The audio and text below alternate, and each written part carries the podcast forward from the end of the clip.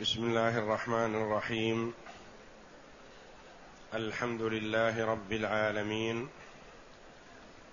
والصلاة والسلام على نبينا محمد وعلى آله وصحبه أجمعين. وبعد.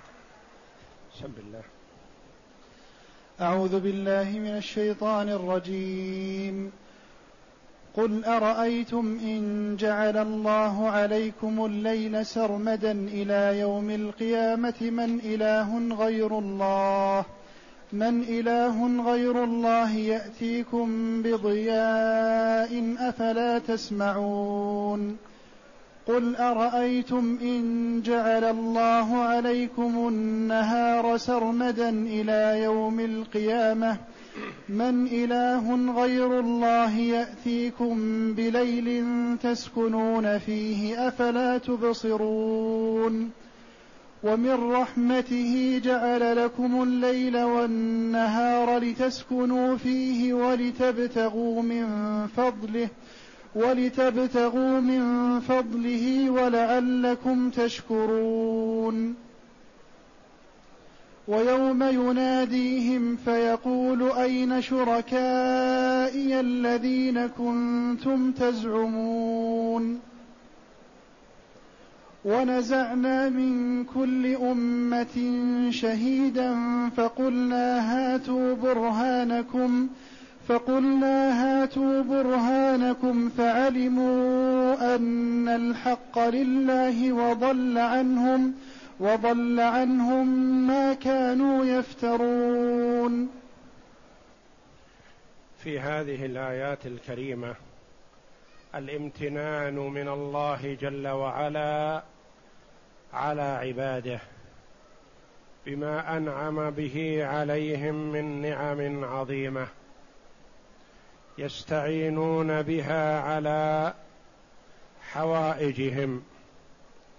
وعلى إصلاح أمورهم وعلى ما ينتفعون به في دنياهم وأخراهم. بيان لهذه النعم العظيمة في قوله تعالى قل أرأيتم إن جعل الله عليكم الليل سرمدا إلى يوم القيامة من إله غير الله من إله غير الله يأتيكم بضياء أفلا تسمعون. قل أرأيتم؟ أخبروني. إن جعل الله عليكم الليل سرمدا سرمدا مستمرا دائما وأبدا ليل.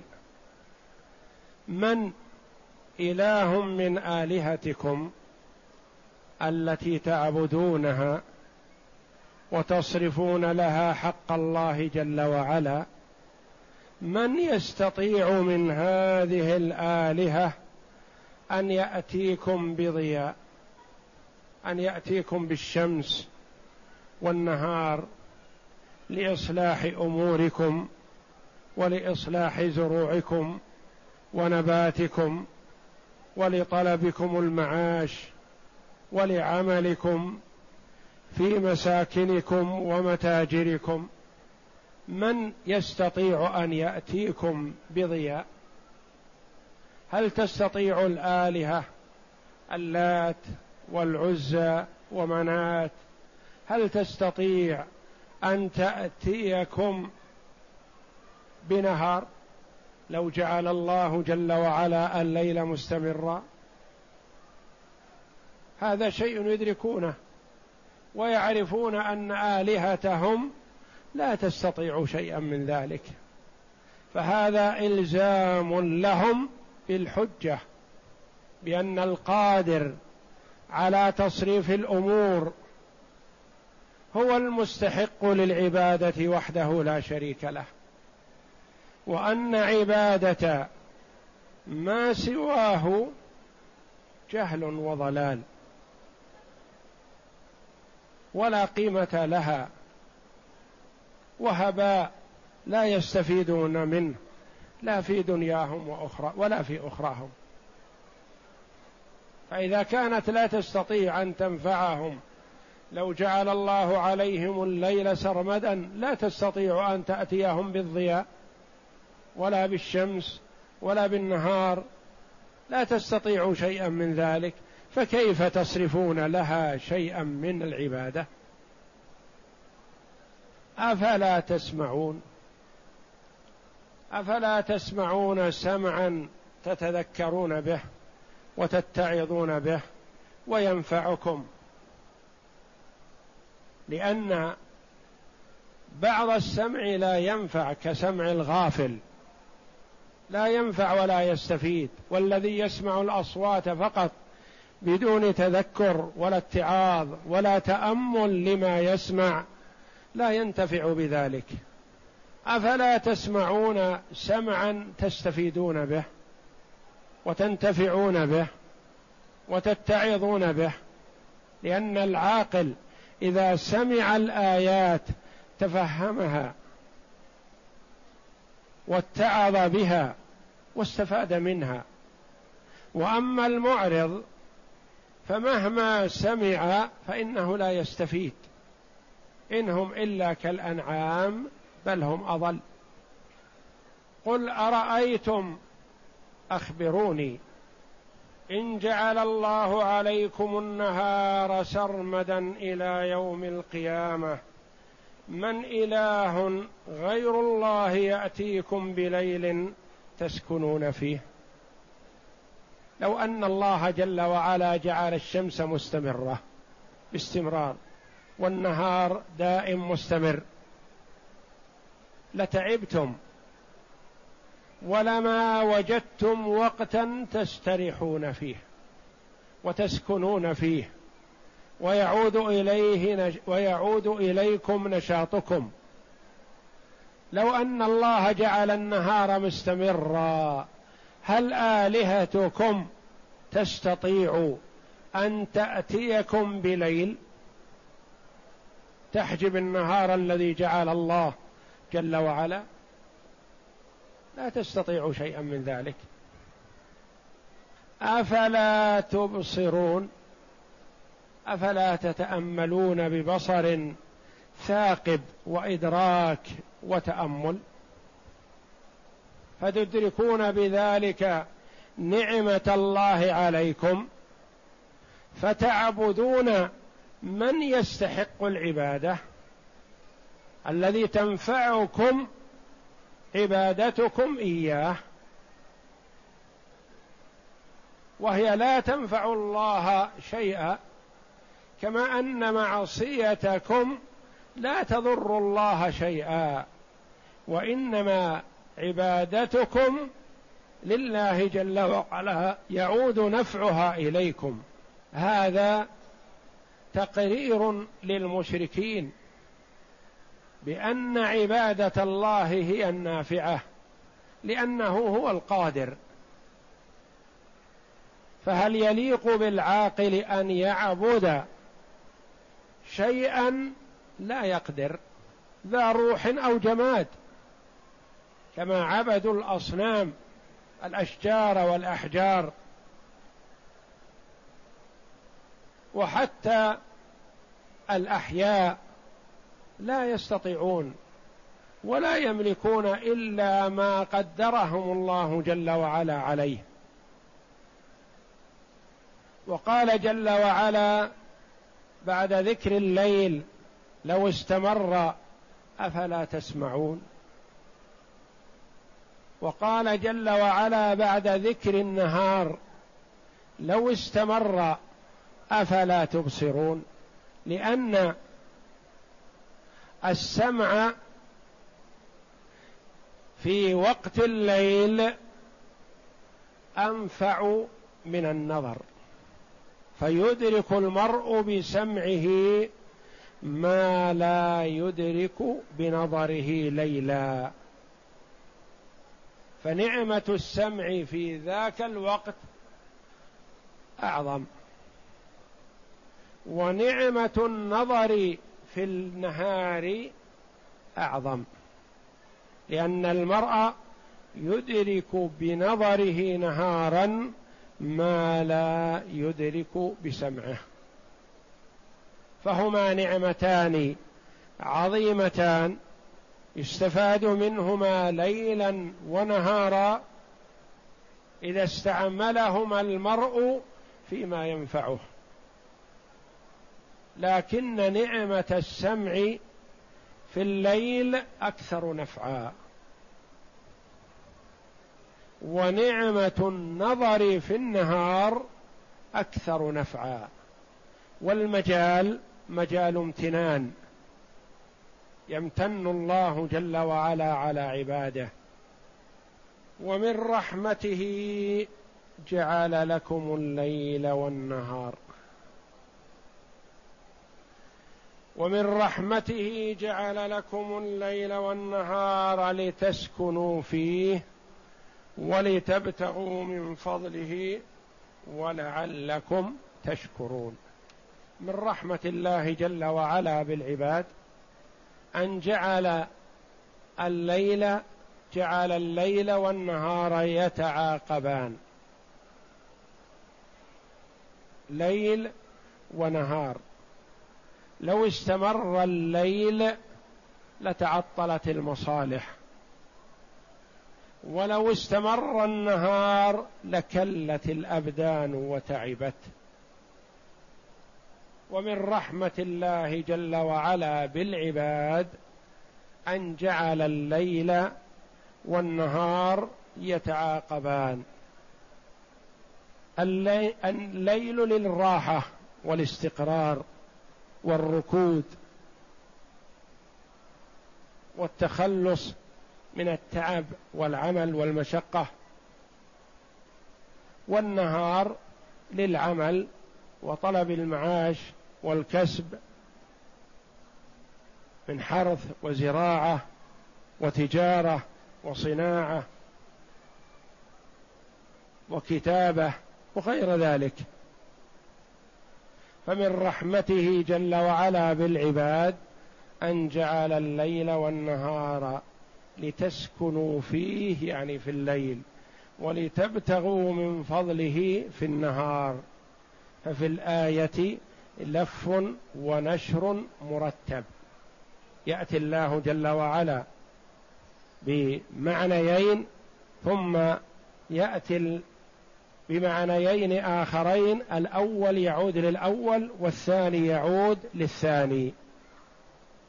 ومن رحمته جعل لكم الليل والنهار لتسكنوا فيها الذي هو الليل ولتبتغوا من فضله الذي هو النهار ولعلكم تشكرون. هذا العمل من الله جل وعلا والتسخير مستوجب للشكر منكم. فتشكر الله جل وعلا على أن هيأ هذه الأمور من أجلكم وراحتكم ومن أجل مصلحتكم. فللعباد مصلحة في الليل كما أن لهم مصلحة في النهار. فالاستمرار في الليل مضر والاستمرار في النهار مضر. وهذه سنة الله في خلقه أن النهار لطلب المعاش والكسب والعمل والليل للراحة والسكون. وهكذا ينبغي للعبد أن يكون كذلك.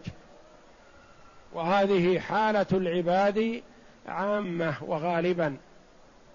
ويوجد من يجعل النهار للراحة والنوم ويجعل الليل للكسب والعمل ولكن هذا خلاف سنة الله في خلقه. ومن عكس فإنه معرض للوقوع في المعصية للوقوع في النوم عن الصلاة وتضييع العبادة. فالله جل وعلا رتب العبادة ترتيبا فيه مصلحة عظيمة للعباد. انظر كيف ترتيب الصلوات من رحمة الله جل وعلا على عباده. فجعل الوقت بين صلاة الفجر وصلاة الظهر وقت متسع لأجل الكسب والعمل وقارب بين صلاة الظهر وصلاة العصر ووسع جل وعلا غالبا بين صلاة العصر وصلاة المغرب وقرب تعالى بين صلاة المغرب وصلاة العشاء. وباعد جل وعلا بين صلاة العشاء وصلاة الفجر للراحة. فالمسلم الموفق الذي يرتب عمله وراحته ونومه ومعاشه على ترتيب الصلوات الخمس. يستريح ويستفيد من ليله كما يستفيد من نهاره. ولعلكم تشكرون. فهذا الترتيب من الله جل وعلا مستوجب للشكر.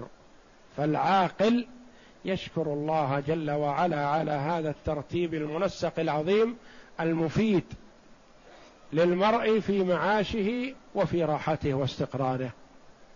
ويوم يناديهم أي يذكر يا محمد ذلك للعباد. ما داموا في الدنيا اذكر لهم ماذا يقال لهم في الدار الآخرة. ليستعدوا لأن المرء إذا عرف أن غدا امتحان حضر وذاكر دروسه واستعد للامتحان غدا. فالله جل وعلا يقول لمحمد صلى الله عليه وسلم اذكر للعباد بأنهم سينادون. متى؟ في الدار الآخرة. ويوم يناديهم فيقول أين شركائي الذين كنتم تزعمون؟ وقد سبق قبل قليل قريب من هذا ويوم يناديهم فيقول أين شركائي الذين كنتم تزعمون؟ قال الذين حق عليهم القول ربنا هؤلاء أغوينا. هؤلاء الذين أغوينا أغويناهم كما غوينا. تبرأنا إليك. نفس السؤال. تذكير بعد تذكير. وتبكيت للظالمين والكفره بعد تبكيت وتوبيخ بعد توبيخ. فالمؤمن في حال الدنيا يتعظ بهذا ويستفيد بأنه سيقال للكفار هذا القول فيتعظ ويستفيد. والكافر يعلم أنه موبخ مبكت. ملوم منادى نداء توبيخ ولوم. ويوم يناديهم فيقول أين شركائي الذين كنتم تزعمون؟ وتقدم أن قلت إن يوم القيامة مواقف شتى مواقف فيها اعتذار ويعتذر الظالم. وموقف يختم عليه فلا يقول شيئا لا يستطيع أن يقول.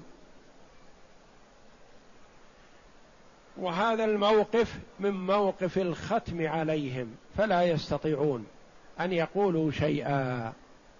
كما قال الله جل وعلا فعميت عليهم الأنباء يعني لا يستطيع أن يقولوا شيئا. فعند ذلك يقول الله جل وعلا ونزعنا من كل أمة ونزعنا من كل أمة شهيدا فقلنا هاتوا برهانكم فعلموا أن الحق لله. ونزعنا نزعنا يعبر عنها العلماء علماء اللغة بأنه فعل بأنه فعل ماض.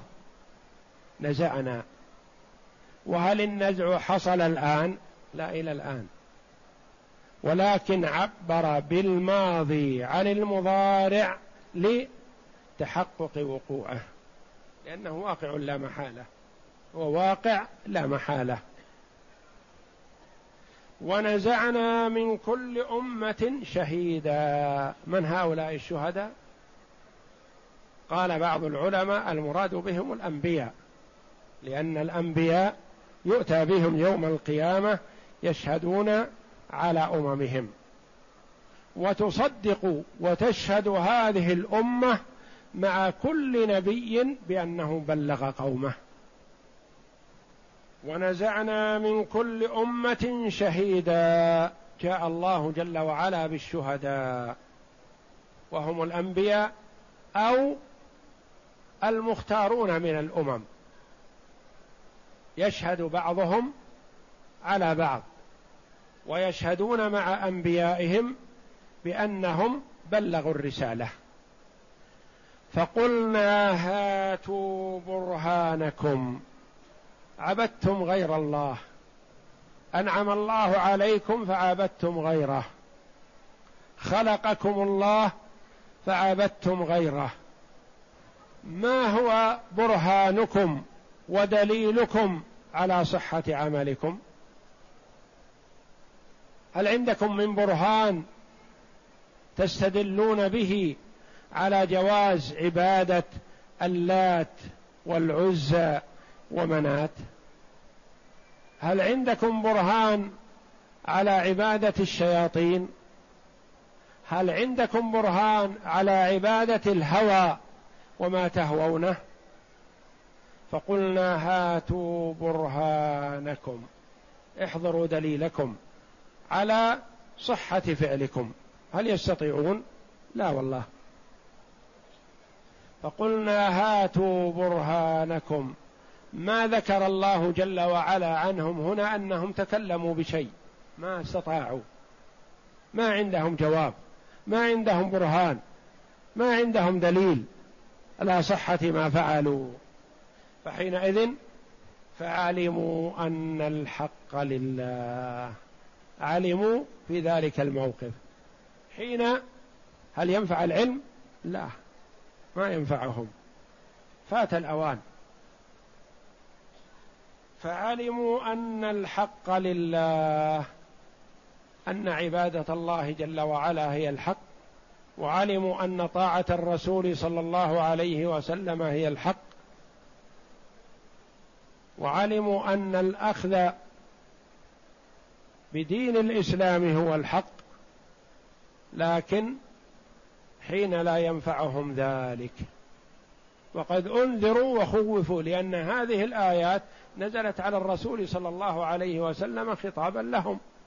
أخبر الله جل وعلا أنه سيحصل ذلك. فعلموا أن الحق لله وضل عنهم ما كانوا يفترون. غاب. ضل. ذهب.